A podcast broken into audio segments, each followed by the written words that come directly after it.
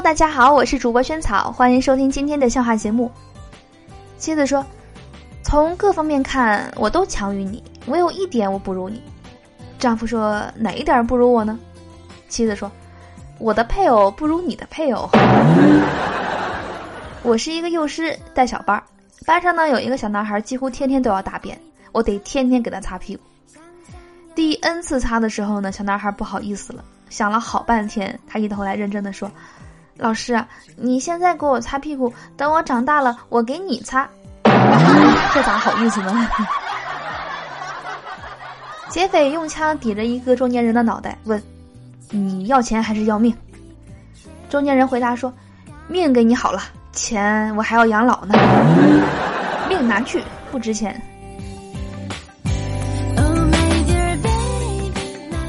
老师问，谁能够用最简单的语言讲一件很意外的事情？学生说，老师啊，昨天我们家的小狗病了，爸爸请来了兽医，后来兽医来了，天啊，原来兽医也是人。要不然呢，你以为兽医是动物吗？动物界里的医生。马上快过年了，爷爷把相册拿出来擦，擦完后呢，爷爷指着六十一年的老照片，意味深长地说，你看这个死了，这个这个这个这排都死球了。吼吼吼！我一脸黑线，您这是有多激动多自豪啊。看来爷爷很高寿哦，熬了很久，这个长命百岁呀、啊。一个哥们儿早上起来上班迟到，正赶上领导在他们部门开早会。领导说，快过年了，也不罚你了，给大家表演一个节目吧。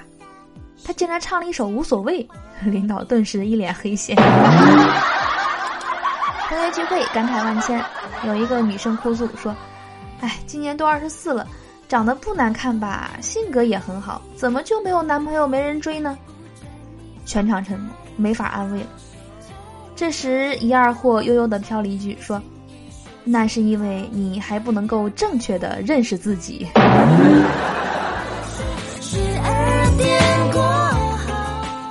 晚上儿子在家里看动物世界的电视节目，看到大象很惊恐，爸爸就问儿子说，大象体格那么大，他怕什么呢？儿子说，大象怕媳妇儿。这个世界上哪怕是最厉害的人也是怕媳妇儿的。有一天老婆在看报纸，突然看到高考最低分数是一百九十分，老婆说，老公啊，一百九十分就能上大学啊？老公说，是啊。老婆说，这分数傻子都能考上，我也能。哎，不对，这话听起来怪怪的。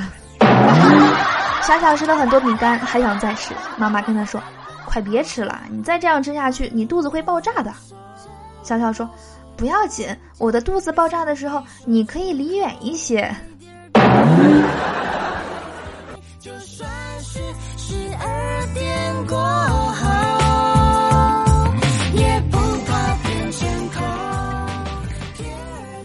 小孩的世界就是很纯真啊，很无邪，太好了。